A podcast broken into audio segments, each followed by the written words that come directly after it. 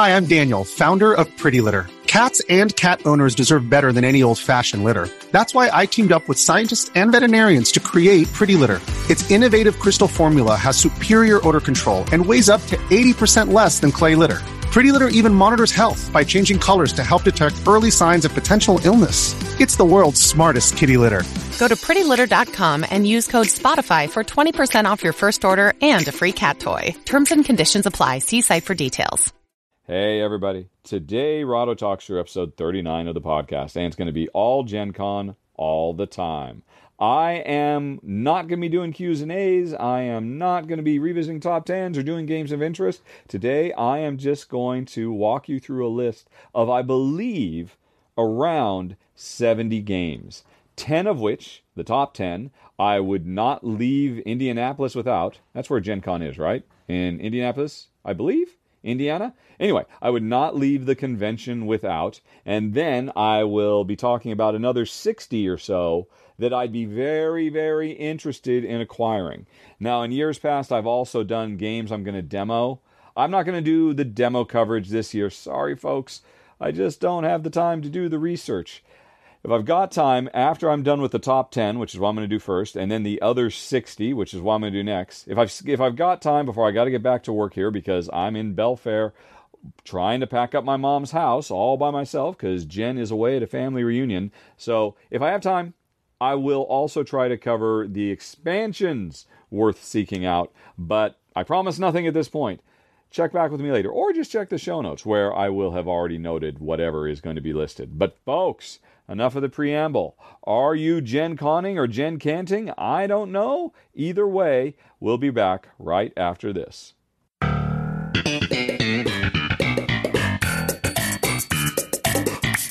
Okie doke. Top 10 time. Let's just get right to it, folks. These are the 10 that I think you got to get, starting with number 10, Chimera Station. Now, this is one I already did a run through for when it was on Kickstarter last year. And actually, I even did an update because I got the final commercial release. So, the fact that Chimera Station is on the Board Game Geek Gen Con 2018 preview I assume that means it is getting launched to, into public retail. So, for folks who already had it because they backed the Kickstarter, you know what I'm talking about. This is a very, very cool special worker placement game. For folks who don't, who haven't played it, it's really cool. Go check out my run throughs. Long story short, we are alien races working together, well, semi uh, really competitively, but being the best at trying to contribute to a communal space station. But the interesting thing is, our aliens can morph and grow and evolve over time with these cool little plastic minis that snap together to represent the different powers and abilities you give your workers. It's so cool, very fun, uh, lots of replayability, super sharp. It's my number 10 Chimera Station. Then we got number 9, Tiny Epic Defenders, second edition. Now, I love me some Tiny Epic Defenders. I've uh, in the past been known to defend Tiny Epic Defenders from those who would uh, cast aspersions upon it. But when the second edition went on Kickstarter, I think it was earlier this year, back in January maybe, I was so blown away. The new second edition really elevates the core game. But in all honesty, I don't know if it would make it onto the list if it weren't for the fact um, there's a little bit of a spoiler for any expansion portion of the show, the uh, the Dark Wars or is it Dark World expansion is going to be available as well. These two things put together really elevate Tiny Epic Defenders beyond its original kind of humble beginnings of just a tiny little box and a fun little fantasy cooperative adventure game uh, that kind of cribs a little bit of pandemic card deck management but does some very very cool stuff with lots of great replayability. All that stuff has been enhanced and tweaked and improved immeasurably and the sec and, and and it's gorgeous now as well. The art has really been gone up in quality as well which is why number nine is tiny epic defenders second edition then we got number eight another game i played and uh, but i guess it's on uh, eric martin's list so i'm not going to question the man the welcome to is a very, very cool roll and write. If I had played it in time, it would have made my top 10 roll and writes of all time, and it probably would have ranked pretty high.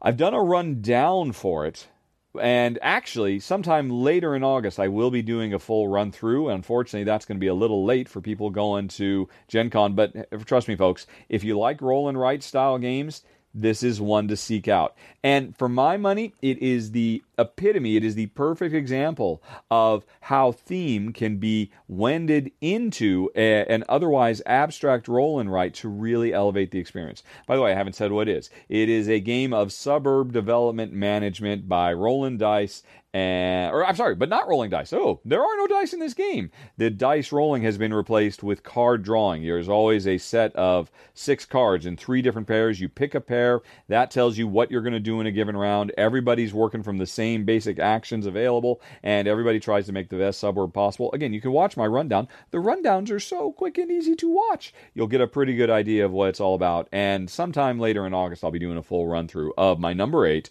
welcome to.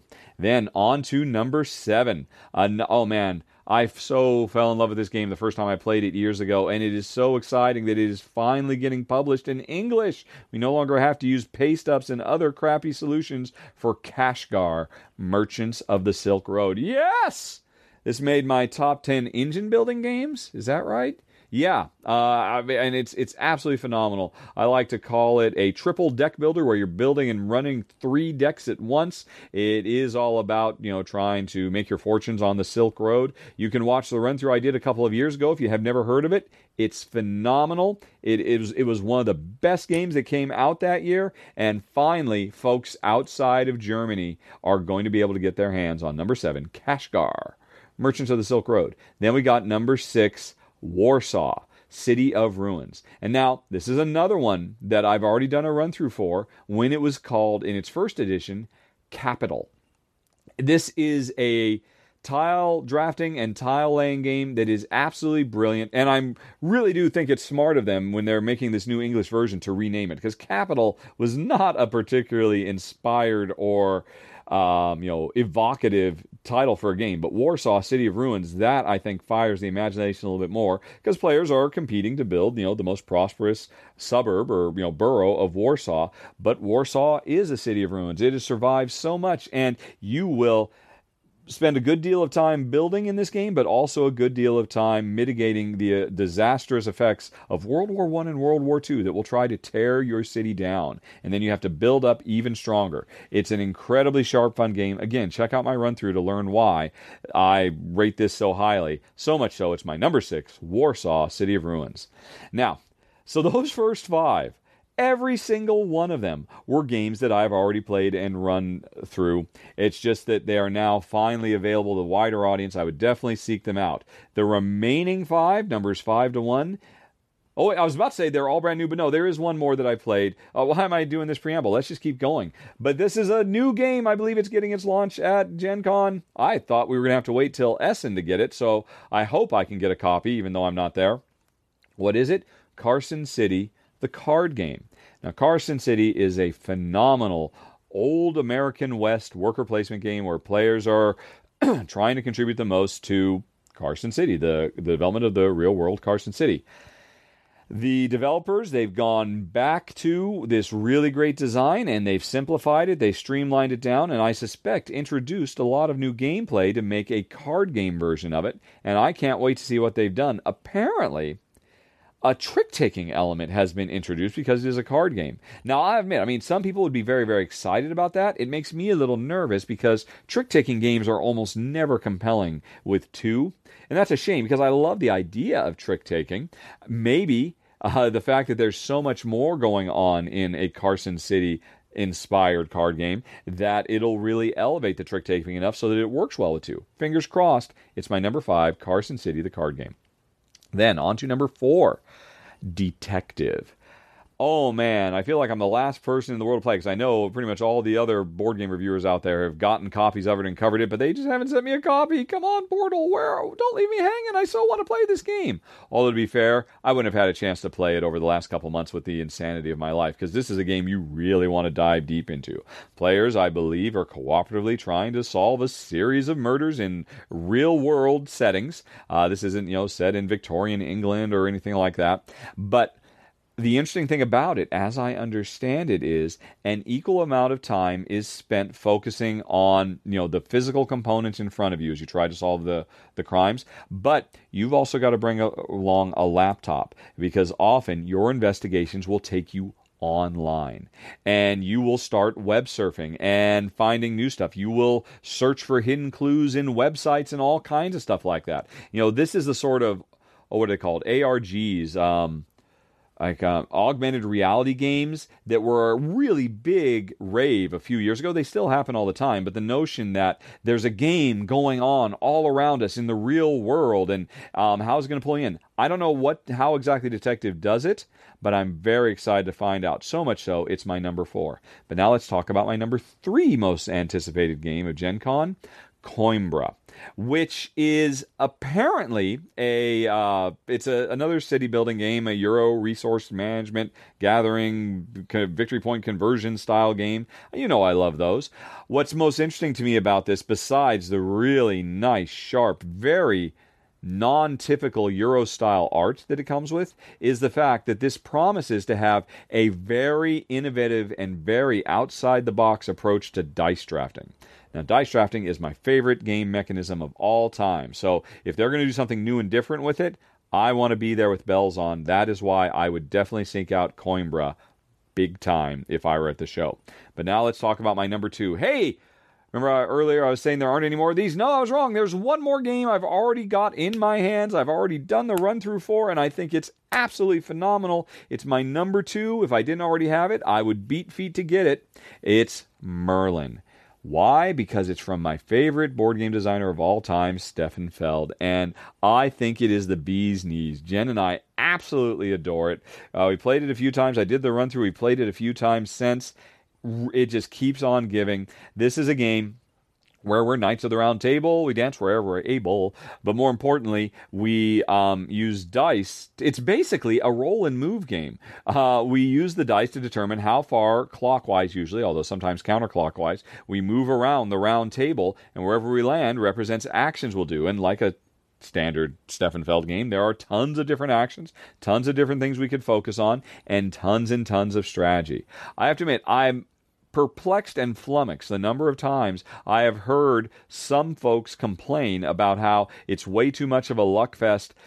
I don't know what game you're playing because this is a game that gives you so much control over those dice. And this game is so full to the brim of really tough, interesting, tense decisions. It is Stefan Feld you know, um, you know, firing full cylinders. It's not his best game of all time. It's not going to dethrone Castles of Burgundy anytime soon, but it is absolutely excellent. We love it to bits, and all of the cool Queenie little expansions are going to be there available as well. So, I mean, those really open up the game and add so much more to Merlin, my number two most anticipated game of Gen Con. But finally, my number one. When I found out it was going to be there, well, I, I, I had a little cry because I can't get it. I can't pick it up myself, and I'll have to wait till getting sometime in the future. But man, my number one had to be Forbidden Sky, the third game in Matt Leacock's Mr. Pandemic's trilogy of games that started with Forbidden Island, which is okay. It's good for families, but then led to Forbidden Desert, which is one of my favorite co op games of all time. It's easily in my top five. Brilliant game. Forbidden Desert made my top 10 must have games if I was Desert Island style games. And now the third game, Forbidden Sky, which is set in some kind of retro futuristic Laputa style floating castle city in the sky, something like that. I don't know what. I, I, all I know is Forbidden Desert was so amazing. And, you know, Matt's been working on this for a long, long time, so I expect absolutely phenomenal things. Uh, I imagine, like the previous Forbidden games, it'll have amazingly gorgeous components that just make you want to pick up and touch it, and the gameplay will be, I expect, very stellar. The reality is, I have not looked into it because I don't want to spoil the surprises. I can I just want to learn how to play the game when it's right in front of me. So I, I know it's going to be great. Uh, my only complaint is I'm kind of bummed that they are switching away from. I love the Forbidden games having the tin boxes. I know some people hate them, but I I like tin boxes. I think they're really really cool, and it's kind of bummer that this one will come in a cardboard box. But hey, I'm I'm sure that'll make some people happy. But that's a minor quibble in what would otherwise be my most anticipated game, Forbidden Sky. Phew, that was easy. Podcast over. Oh wait, there's all the other games to talk about. Okay, folks, hold on, and we will be right back.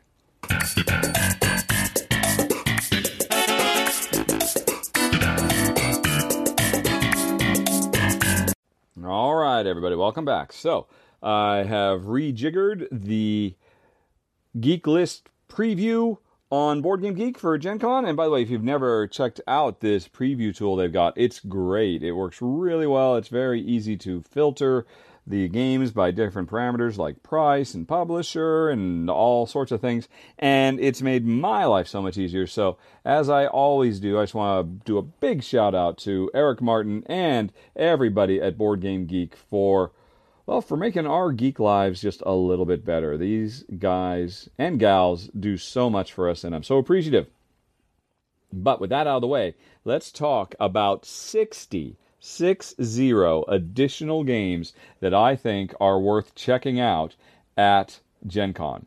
Apparently, each one of these will be available for sale. Like I said right up front, I'm not really going to be focusing on all the demoable games out there because I just don't have the time to do the research. But these would all be ones that I would be seeking out. And now, I have not ranked these. I'm sorry, I just don't have the time. But what I've done is I've sorted this list based on thumbs, which is to say, people who have been tracking this geek list are thumb the ones they want. And so I'm going to start with the lowest end, the games with the least thumbs. And so it will be a countdown of sorts, uh, basically uh, tracking how excited the Board Game Geek user base is about these titles, if that's of any interest. So, let's start out with Legendary Encounters, the X Files deck building game.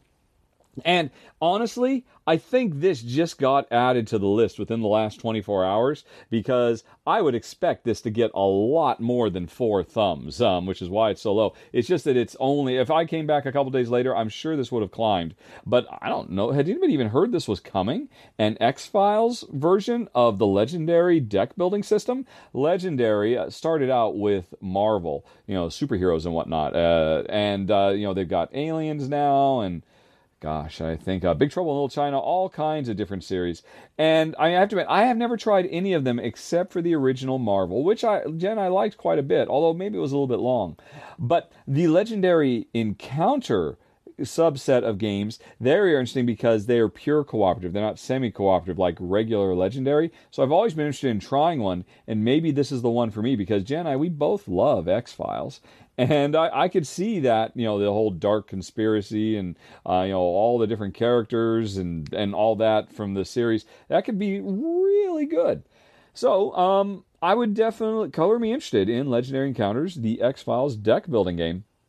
Next up, we've got woodlands. And I have to admit, I don't know much about this other than, well, I'll be honest, the two things. The cover art looks very sweet and charming, but more interestingly, this is, I understand it, is a real time tile laying game where uh, players each have the same basic forest woodland layout in front of them with randomly generated characters who need to get to specific things and what you do is, once the timer starts, everybody races to lay down tiles that will create all the roads that connect all those items in the most efficient way possible.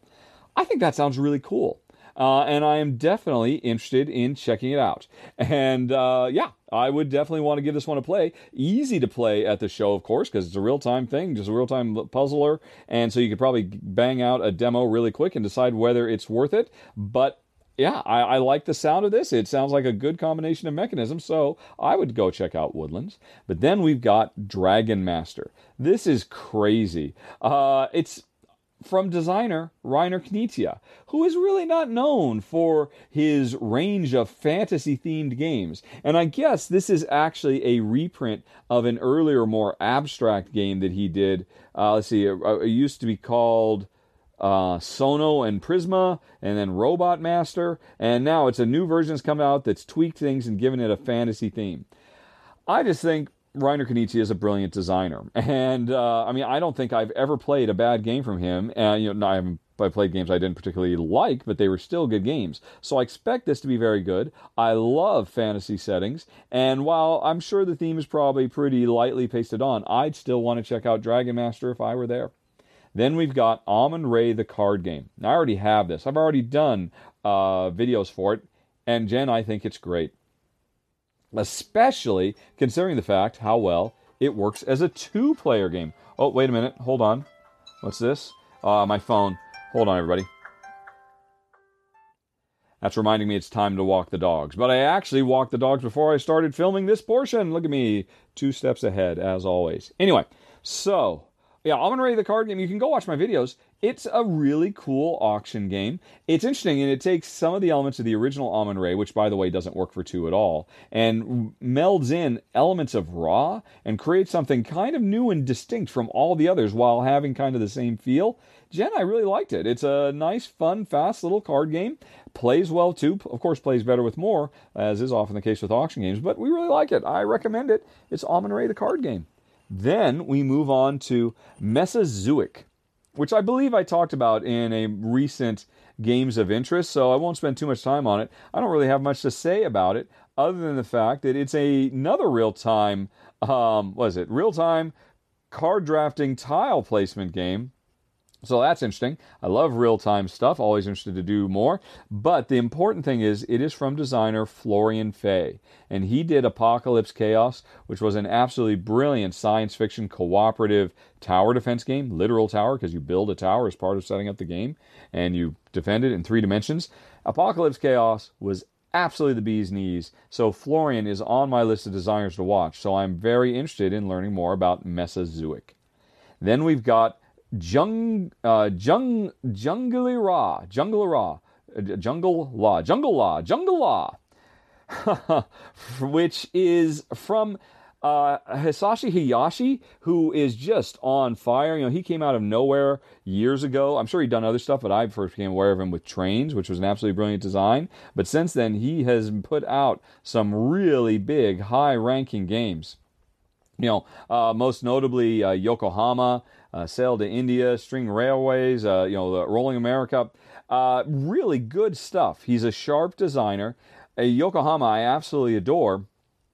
So I'm always interested in what he has next. And this sounds like a uh, a little dice rolling game, uh, you know, set in a jungle, you know, era of exploration type stuff. Don't know much more other than the fact, folks, that if any of this is interesting, if you like uh, Hiyashi Hisashi, uh, uh, Hisashi Hayashi's titles, um, if you like the idea of jungle exploration, if you like small dice rolling games, you want to run, not walk, because apparently there are only going to be 140 copies available for this at the show. So I expect it'll be gone the first day uh, because I'm sure there are plenty of folks out there who like his work and who like Tasty Minstrel Games, the publisher. So definitely, if you're at all interested, walk, don't run, run, don't walk. Sorry. Yeah, you know, live dangerously and check out um, uh, Jungler Law.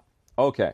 Then we've got Import Export, the Captain Edition, which is Again, another game I've already covered uh, back when it was on Kickstarter. Oh, no, that's not true. I didn't cover it when it was on Kickstarter. I covered it after it came out, and I had a final version. Or did I do the Kickstarter? It doesn't matter. The important thing is I've already done a run through, so you can see more. But this is basically a game that takes its inspiration from one of the best modern card games of all time, Glory to Rome.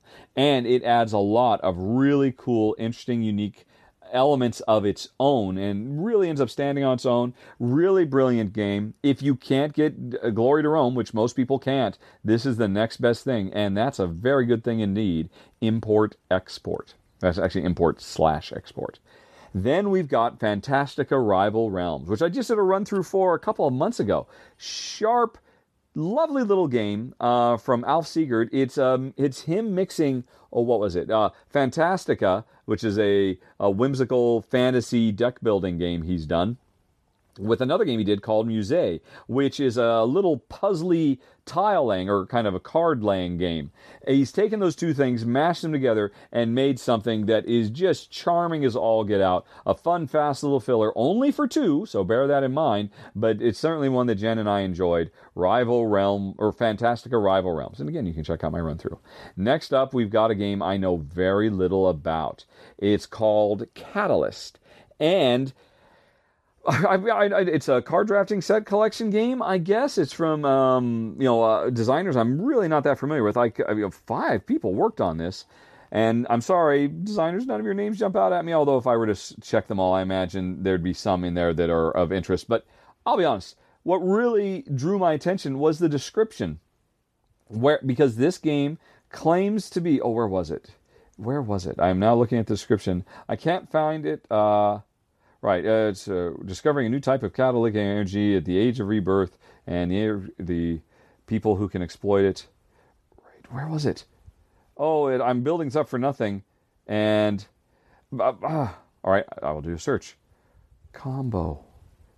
There we go. It the, the reason I was interested in this is because it's a simple yet deep, deep game of engine building and powerful combos. You will carefully build up your chain of actions and then finally pull the trigger to perform them all at once.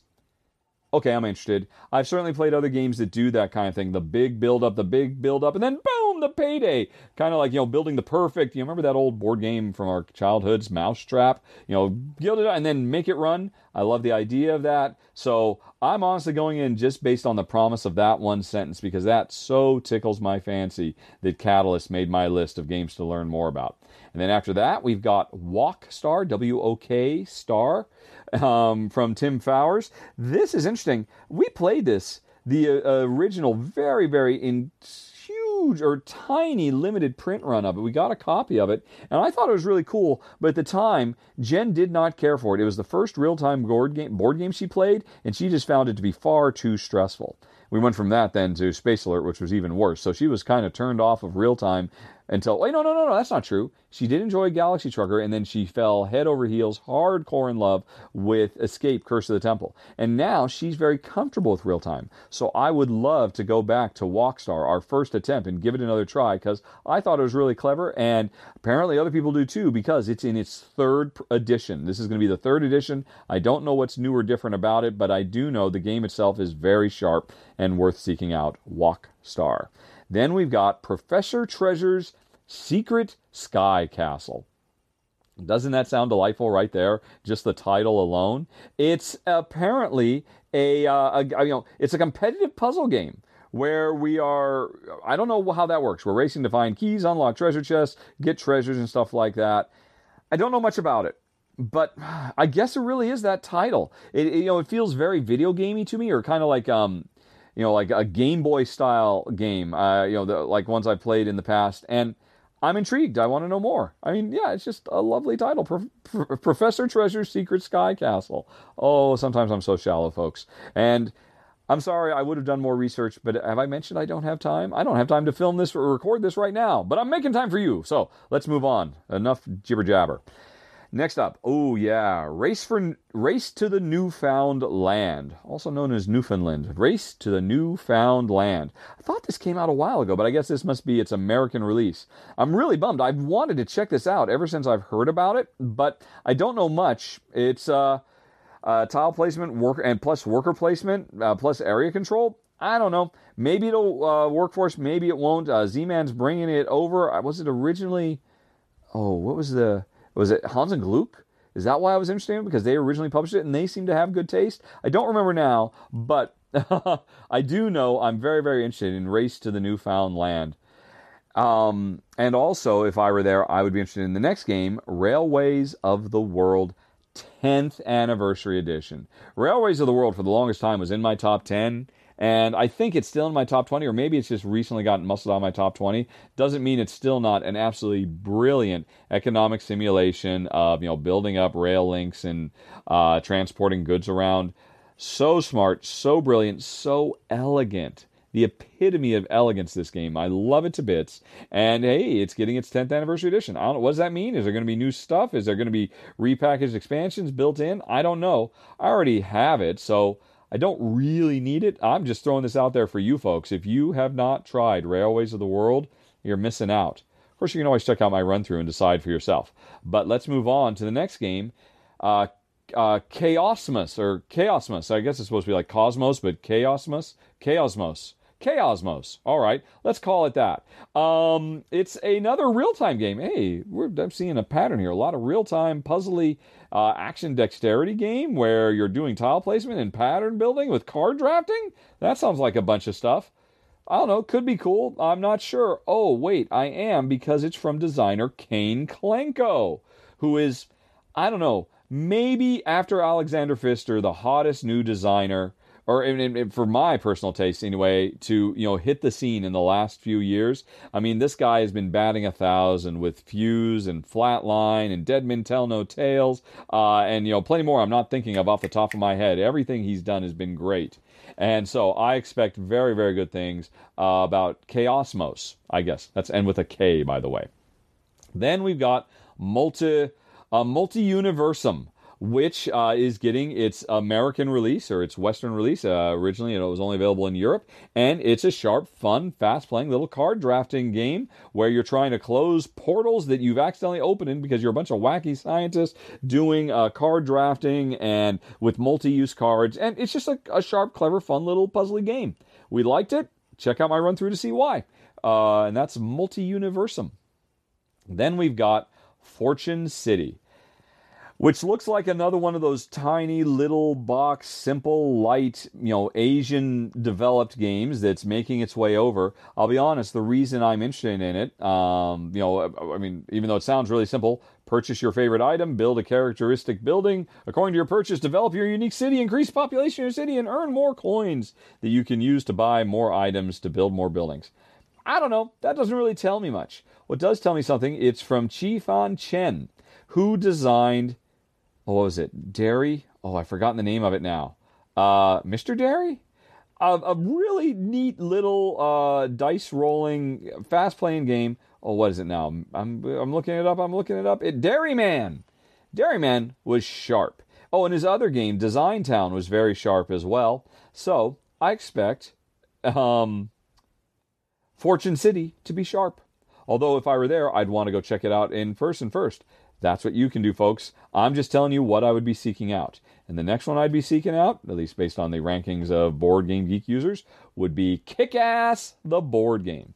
Now, I gotta admit, I love the original Kick Ass comic. I love the first Kick Ass movie.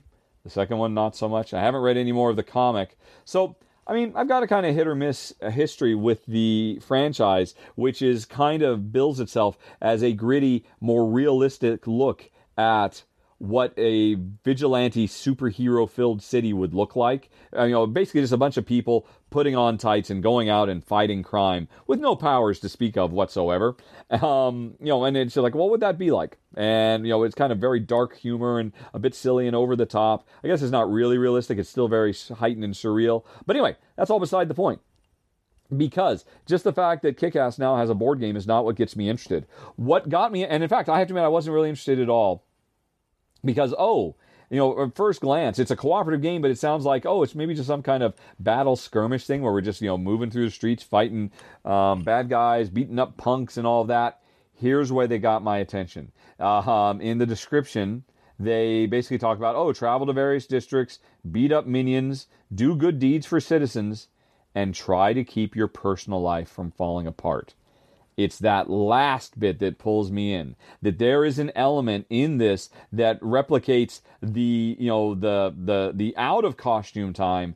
Now I'm intrigued and I want to see how that works because uh, it's going to be it, that implies it's going to be a lot more than just another co-op beat 'em up and that's why I am very interested. That one sentence, I don't know how you know. The, the, there's no description of how that manifests, but that's so rife with potential. I would definitely want to learn more about Kick Ass the board game.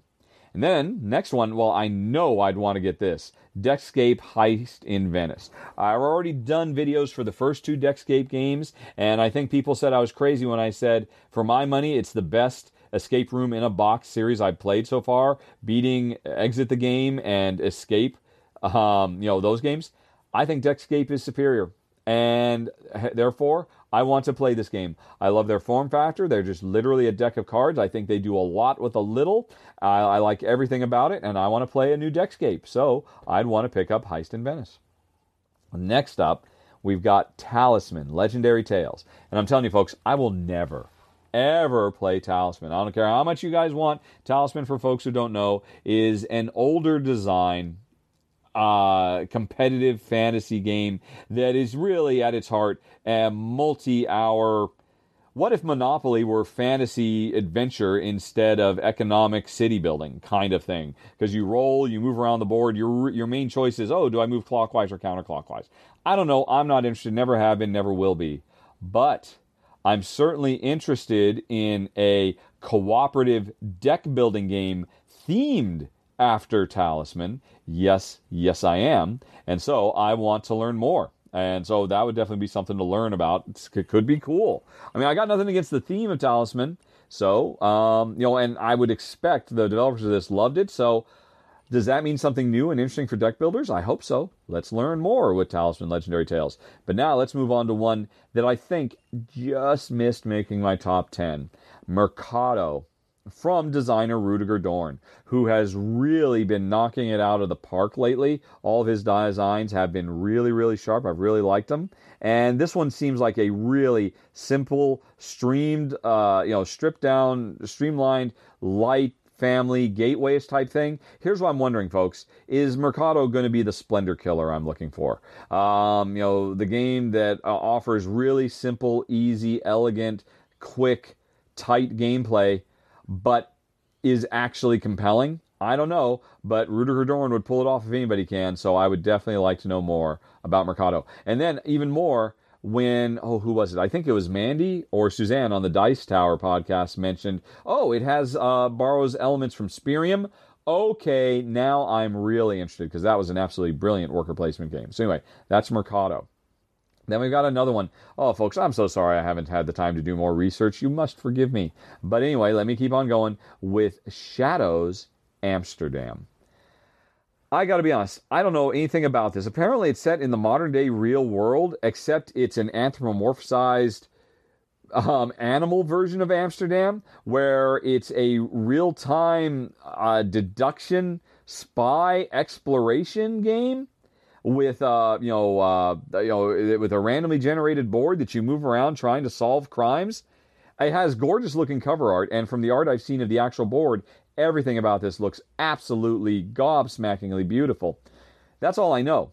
I actually did take the time to try to watch a video of one of the developers explaining it, and I just couldn't follow them. And so I don't know anything about it, but I know this is a judging a book by its cover, and the cover looks great. I guess the only thing I'm worried about it's two to eight players, and it does list party game in there, so maybe it's really not going to be that compelling as a two-player game. But I'd like to find out with Shadows Amsterdam. Then we've got one I'm very confident of, and hey, what do you know? Another real. Is this going to be the year of the real-time game? Did I just notice this? I seem to feel like I'm talking about a lot of real time games here, including the next one on my list, Now Boarding. Now, this is one I've done a run through for. It was on Kickstarter with an ugly, ugly prototype, but the gameplay was stellar as players cooperatively race against the clock to um, direct air traffic over America to pick up passengers and get them delivered in time. Really fun, high stress, compelling game from uh, designer uh, Tim Fowers, uh, you know, of Burgle Bros and Paperback. Uh, you know, uh, Tim, you know, he's got a really great track record. This is a really sharp game. Everything about it is great. Go watch my run through to find out why. Then we've got Lucky's Misadventure, which is interesting. Uh, it's another deck builder. It's basically kind of a oh, we're trapped in a magical world, not unlike Oz, you know, and we try we're trying to get back home, and we're doing it through deck building, and you know, because we're building up a deck of all the adventures and characters and and um, you know things we influence in this Oz-like world. And you know, maybe we win by getting back home, or maybe we win by becoming the wizard who controls Oz. Different victory conditions is interesting. Deck building is interesting. The cover art looks great. But here's what is really interesting. What really drew me in the this idea. This is a deck builder game where you draw your hand of five cards and um, you don't wait your turn and then play them and everybody watches everybody plays their hand at the same time they choose in secret what they're going to do and then they do simultaneous reveal if you've ever watched my top 10 favorite game mechanisms, you know simultaneous reveal is one of my favorites. Mixing simultaneous reveal with deck building, that could be super brilliant. And so I want to find out with Lucky's Misadventures. Then we've got another game I covered a long time ago. Really sharp, fun little, really at its heart, it's a solo game, but Jen, I enjoyed it as a co op. Kind of the same way the Onirim games are really solos, but they work well as co ops. At least I thought so when you're talking about Super Hot, the card game. Apparently, it's making its way over to America now this seems like it's a real hit or miss with a lot of people. So definitely don't go in blind. Heck, watch my run through. And as always, don't pay attention to whether I liked it or not. Watch the run through, decide for yourself if it looks like fun.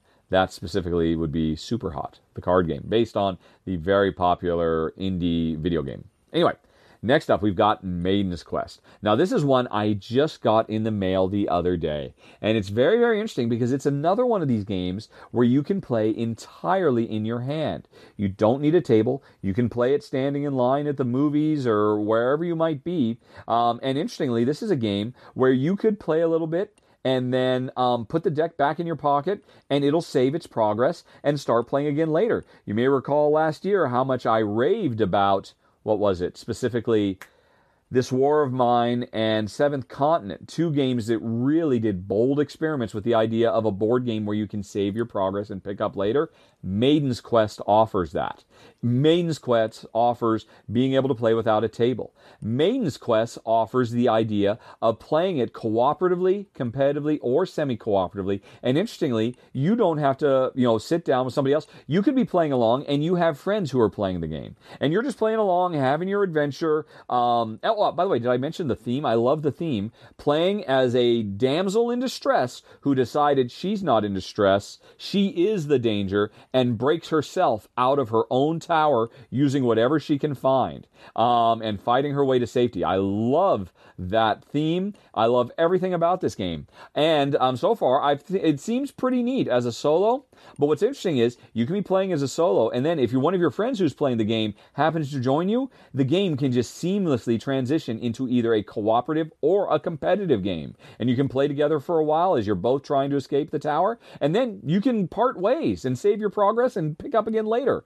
There's a lot to recommend here. Very, very cool ideas. Uh, this is one that would probably just miss my top 10 as well A Maiden's Quest.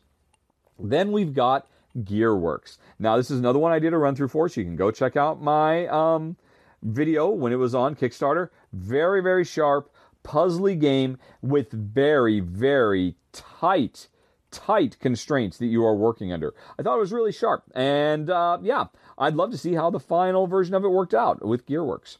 Then we've got another game I've covered. Uh, man, this is definitely a theme here, isn't it? I guess that's why you watch my show because you can learn about these games six months a year before they come out. Hooray! So anyway, go watch my run through for Hardback, another game um, from Tim Fowers, although he co designed with his frequent collaborator, Jeff Beck.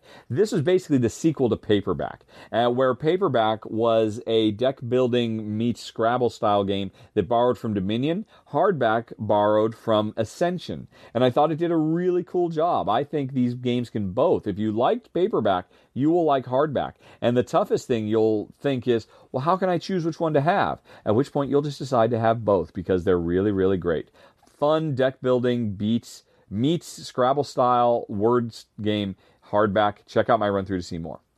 Then we've got Railroad Rivals. Now, this game I am full of regret because they did offer to send me a prototype of it so I could co- cover it when it was on Kickstarter.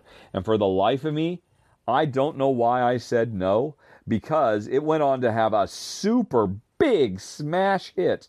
And apparently everybody loved it. And now I'm just sitting here like a chump, wishing I had picked up this, um, you know, card drafting, tile placement, railroad running simulation. My understanding is the publisher, Forbidden Games, their whole thing is taking big, elaborate um, gameplay genres, like, say, the 18XX series, and distilling their essence and their core down into beautiful, elegant, fast little games that you can play in a gateway style simulation. I got to say, folks, that is a very that is a brilliant mission statement for a new publisher. And apparently that's what Railroad Rivals does. And like I said, I'm still kicking myself for not having gotten on, you know, jumped on board sooner. So I would definitely seek it out at the show because it sounds like a very, very cool mix of kind of puzzly route building, and it looks neat. Then we've got the big score. And now this is uh, another game. Heck, I, this is weird. I feel like I've I've covered this theme, you know, the uh, the high stakes bank heist, a lot recently. As I what I just did, Rob and Run and Escape Plan, and here comes another one, the Big Score. Although this one is um, more uh, about the planning for the heist and then pulling it off. Although the game, I guess, goes through several modes. Where in the early game you're doing minor heists to build up the perfect team so you can pull off the big heist at the end of the game. Uh, the main thing is it's from Van Ryder Games, and I've been really impressed by them. Uh, you know, what was it? Uh, Hostage Negotiator was great. Tessen was great. I, you know, I, I think they're a good up and comer that you know are kind of flying under the radar, and they should get some more love and attention. And that's why I'm interested in their next big title, the Big Score. But then we got to move on to Queen Games Luxor, which was robbed uh, in the the uh, oh the the Spiel des Jahres because uh, it was nominated. I was it nominated for Spiel or Kenner Spiel? I think it was Spiel. Yeah, and I something else won, and fair enough. I'm sure whatever won was fine too. But Jen and I, we really like Luxor a lot, a lot, a lot. And more importantly, my understanding is not only is Luxor going to be at the show, but all of its expansions, which will really take it to the next level. Uh, you know, the same way, you know, all the little mini expansions that really take Fresco, also from Queen Games to the next level. Luxor with those expansions is going to become something. It was already good. I think it's going to become something really special when you get your hands on some of those things. So definitely one to check out. Luxor. Um, oh, by the way, oh man, I feel bad. Uh, it's uh, well, I did a run through for it. You already know all about it. It was nominated. Everybody knows about Luxor, right? It's it's a race game where you're trying to get to the heart of a pyramid really quick with some cool, very cool idea of hand management. Oh, and did I mention it's from Rudiger Dorn? I mentioned earlier, Rudiger Dorn can do no wrong these days. Luxor is one of the reasons I say that. Sharp, sharp game. Then we've got Shadowrun Sprawl Ops. And now I'll be honest, this is probably not going to be a game I particularly enjoy. I'm only pulled in because Jen and I love Shadowrun Crossfire so much. And so I'd be interested to see if that love rubs off. Now, uh, you know, onto this, you know, spin-off game, you know, or, you know, this other dice rolling, press your luck worker placement style game set in the Shadowruns universe. I mean, I, I like dice rolling and press your luck in worker placement, and I, I don't really care about the Shadowrun universe, but I like Shadowrun Crossfire. So, like I said, it would definitely be something to check out. Um, and interestingly, probably one of the things that's a bit odd about it, you know, from what I just said, it sounds like it's a fairly light game, but apparently this is like an hour and a half long game. So that makes me assume it's going to be a bigger, heavier deal. So once again, I'm kind of intrigued. What is Shadowrun Sprawl Ops going to give us? I don't know, but let's move on to the next one Sailing Towards Osiris, which is, you guessed it, folks, another one that I have already done a run through for. This is a very cool, very sharp worker placement game. It kind of borrows elements from Egizia. You know, the notion that um, as we travel down the Nile, that kind of cuts us off from some of the worker placement actions we could have done early in the game. And so the game is kind of like a, a noose tightening around us, restricting what we can do over and over again, while also opening up new avenues for exploration at the same time. It's a really cool balancing act. And I think, if I recall correctly, what really impressed me about the game the most was how there's a big element of interplay between players that can lead to negotiation. And what Jen and I were really surprised was we found it viable as a negotiation game for two, which is totally unheard of. And so that's why Sailing Towards Osiris might be checking out. And also, while you're at it, not that they're the same publisher, why don't you go check out Rising 5 Runes of Asteros? Man, it must be over two years ago I did the Kickstarter run through for this very, very cool game a cooperative game excuse me, that takes the childhood favorite game Mastermind and reimagines it, um, you know, for a new era of gamers, mixing in worker placement and digital app integration, so that nobody has to do the boring job of checking the uh, Mastermind guesses. Really sharp, really fun. You want to know why, go check out my run through for Rising Five. Then we've got another one. I'll be honest, I don't know much about this one. Uh, it's uh, Scarabya from Blue Orange Games. And, you know, I'll be honest, uh, Bruno Cathala, I mean, he's certainly a design darling these days, but he is really hit or miss with me. Not that his designs aren't really sharp, but just often they don't work for me or Jen. But I feel like I need to keep trying them. And this is another one from him, actually from him and his frequent collaborator, uh, Ludovic uh, Maublanc. So they, they know what they're doing. Blue Orange has really been on a tear, putting out really sharp games. You know, most recently the King Domino, Queen Domino games. So I would check it out. Not really knowing anything about it, maybe it would be a terrible mistake, um, but I suspect, high likelihood, it's a good game. It's just whether it would be a good game for me and Jen. But here's one I am a bit more confident in Railroad Ink. And actually, it's interesting. There's two uh, copies of it Railroad Ink, the blue edition or the red edition. As far as I know, it's just a different cover art, whether you want the blue or the red. But this is apparently a really I know this is one of those uh, when I did my top 10 rolling rights recently everybody's saying you know you really should have waited till you played this game because this is going to set the world on fire. I don't know if it is but uh, you know I like rolling write actually I'm not even sure if it is writing. It might just no no no I, I, I'm pretty sure I'm remembering about it. Yeah it is. Let me look. Okay paper and pencil. So it's got the writing. Does it have the rolling? I don't know.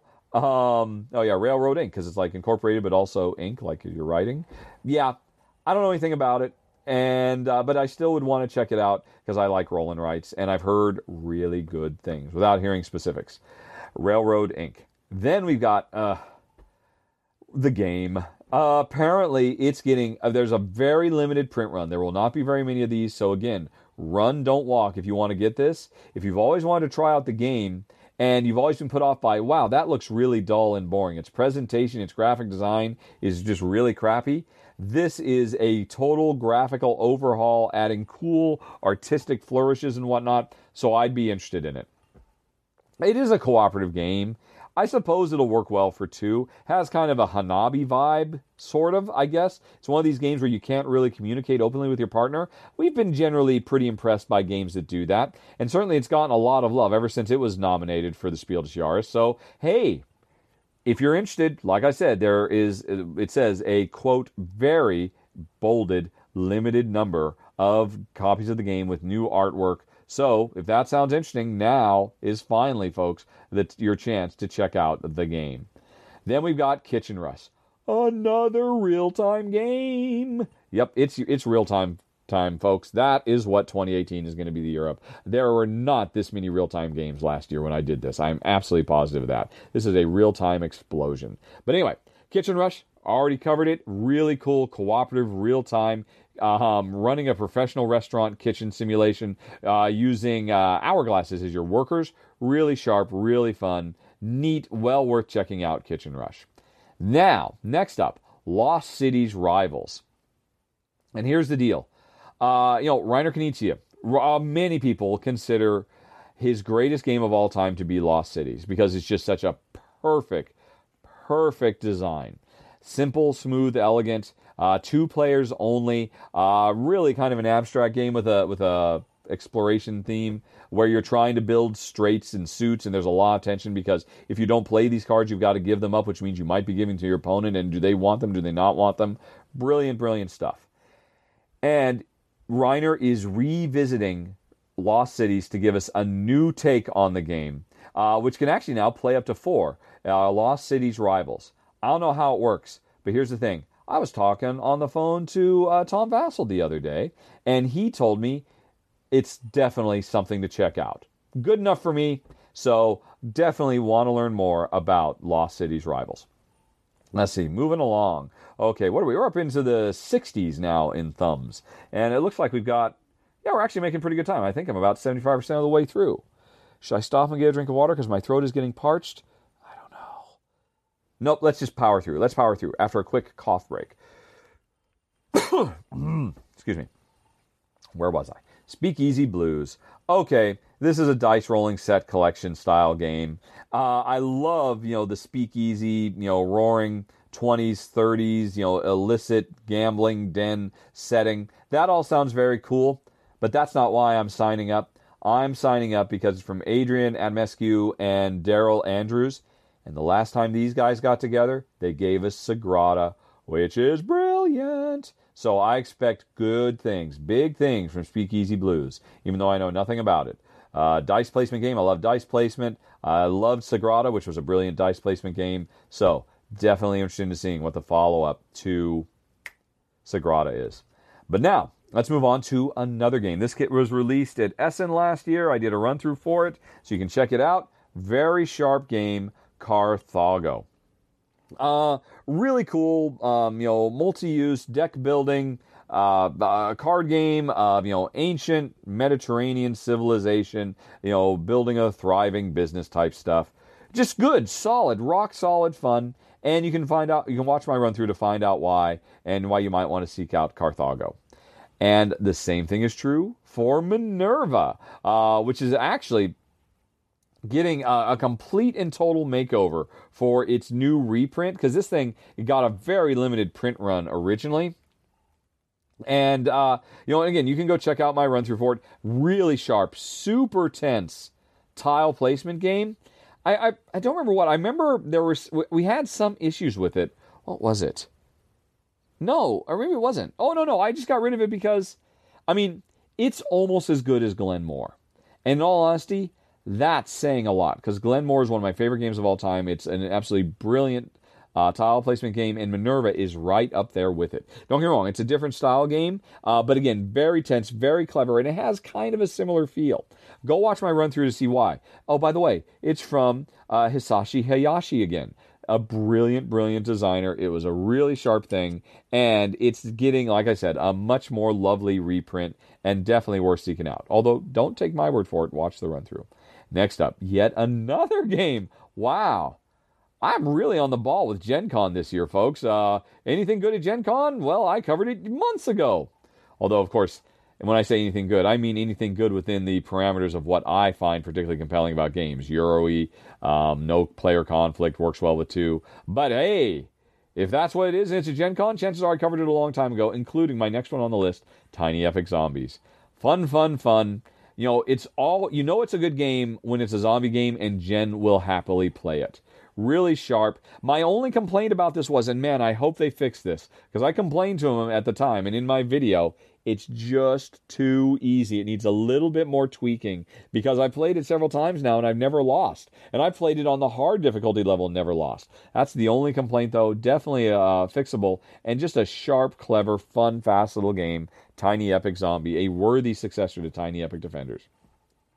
Um, anyway, though, let's move on to yet another game I've covered Steamrollers. This one made my top 10. I think it made my top five. Was it my number two or my number three best roll and write game of all time? Well, that's saying something because I love rolling right and I love steamrollers. Uh, you can go check out my run through of the prototype I had. The full deal is here and um, from Stronghold Games. Oh, wow, I didn't realize that. Smart on them to pick this up because this is a brilliant game. If you like rolling writes, if you like rolling dice, if you like 18xx style games, but you would like one that you can play in under a half an hour and just have a fun, fast time, there's a lot to recommend with Steamroller. Uh, and the same is true for Paper Tales, a deck builder I did a run through for at uh, Essen last year. Sharp, fun, fast playing stuff. And interestingly, this is a deck builder that does have a little bit of take that, a little bit of player versus player, but implemented in a way that's really kind of nice and not really directly nasty. Kind of similar to how Seven Wonders implements its uh, player conflict. Jen, I really liked it. Really sharp, so much replayability, and I think this is an evergreen game. Now it's being picked up by Stronghold. It's going to get wider distribution. I know uh, expansions are being worked on for it. Just a brilliant, fun, fast little game. But again, a card game. Check out my run through to learn why. Okay, finally, a game I haven't covered.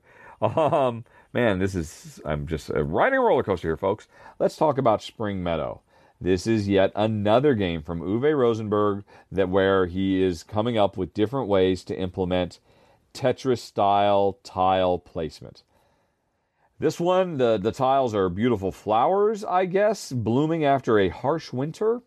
Um, and apparently, this is the last one. He's done. It's the finale of his Tetris puzzly things. That um, and so, hey, I tried Cottage Garden. I tried Indian Summer. I tried um, patchwork. I tried um, the the oh okay the, the Viking one. I can't think of the Viking one, so I gotta try this one, right? Right? Of course I got to. So definitely worth checking out just to see it through to the end. Spring Meadow.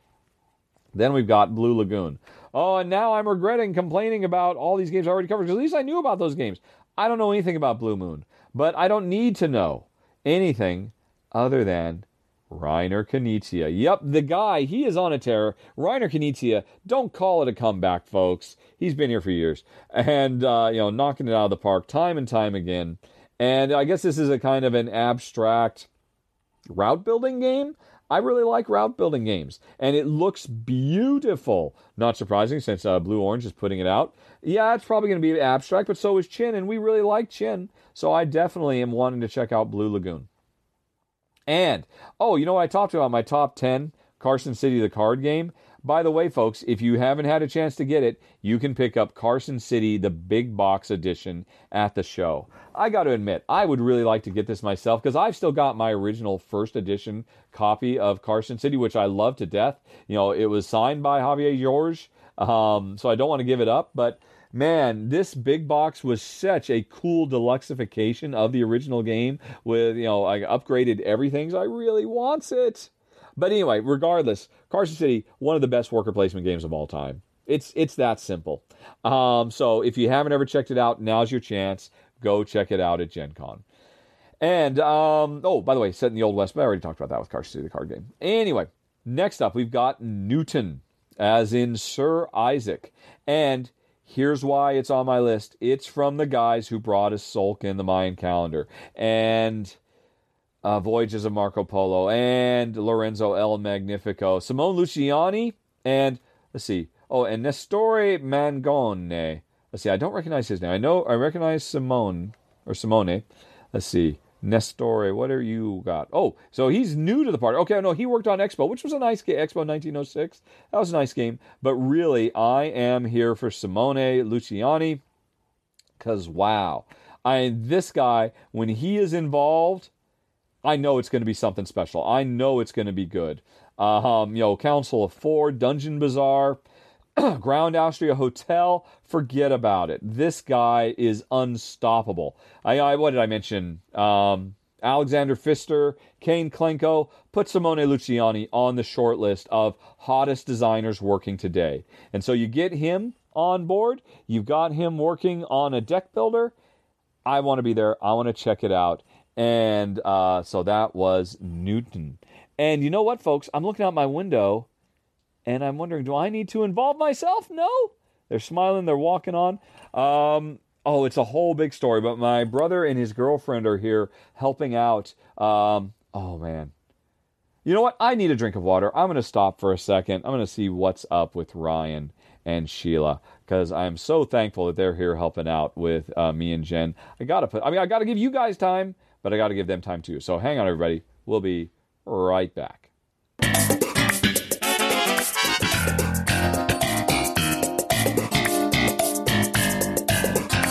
Okay, we're back. And publicly, for the record, thanks very much to Ryan and his girlfriend Sheila for helping out. They've been really great the last couple days, been real lifesavers. But back to the list, folks. Gen Con is coming. So let's also mention hey, there's some new Exit the Game games showing up, including the one I made a note of Dead Man on the Orient Express, which sounds very cool. I mean, certainly what I'd love to see more of in these escape room in a box is a stronger sense of narrative rather than, oh, here's just a place and a bunch of random disconnected puzzles you got to solve. I mean, I'd love characters and whatnot. Uh, maybe this is going to be offering it in uh, Dead Man and the Orient Express and the other ones that are coming. I don't know. Doesn't matter though. They're fun to play no matter what. So yeah, I'll give them a try when I eventually get my hands on them.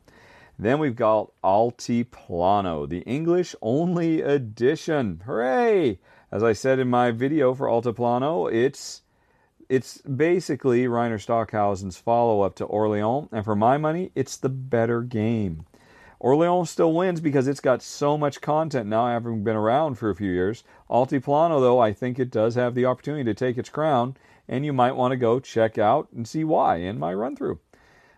Ooh, this one has been getting a lot of buzz. Um, uh, what's it called? Gizmos, wherein it's an engine builder where you're building engines, I guess and uh, there's something to do with 3D marble dispensers and something like that. Apparently, the Dice Tower folks have been raving about it ever since they got to see an early version of it. I don't know much about it. Uh, sure, I'll, I'll, take a look.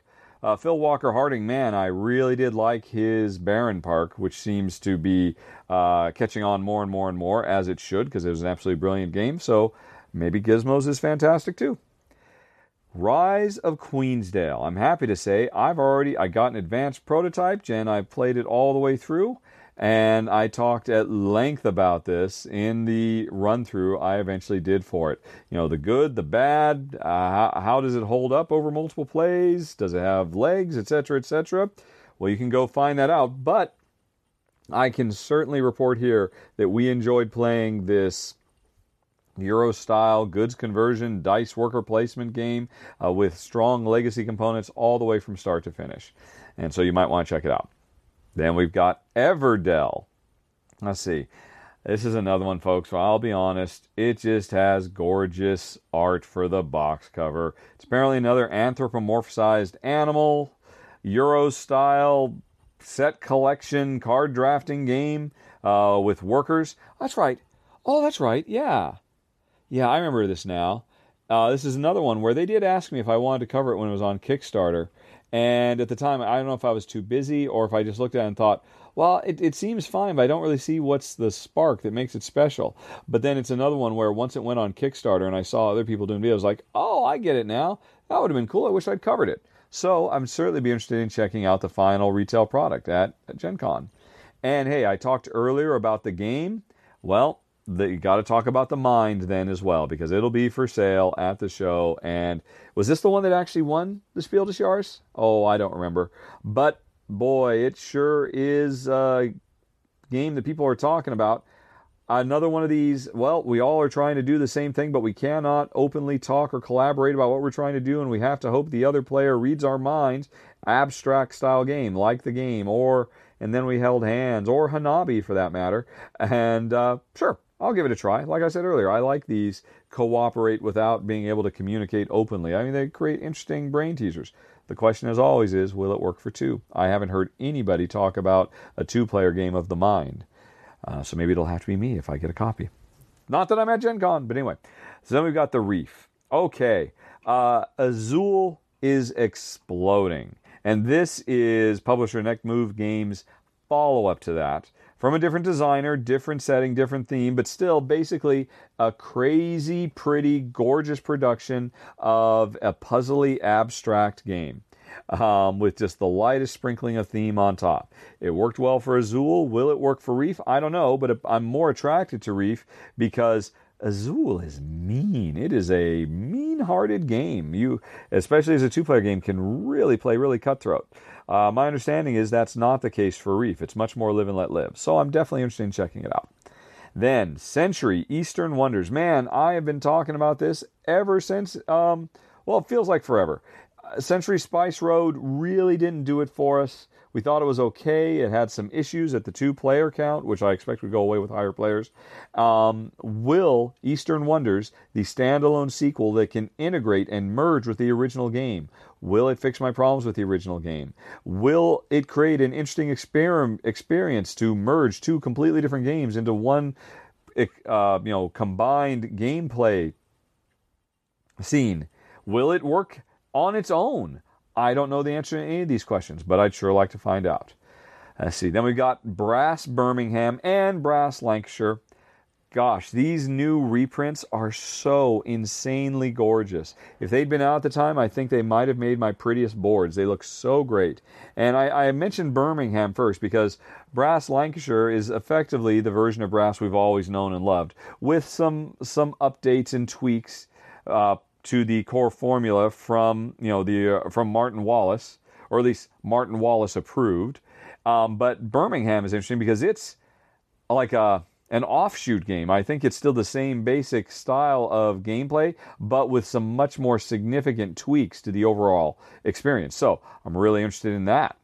Then we've got The Reckoners, which looks very cool. And this is something I actually have a copy of. They sent me a copy. It's sitting right here.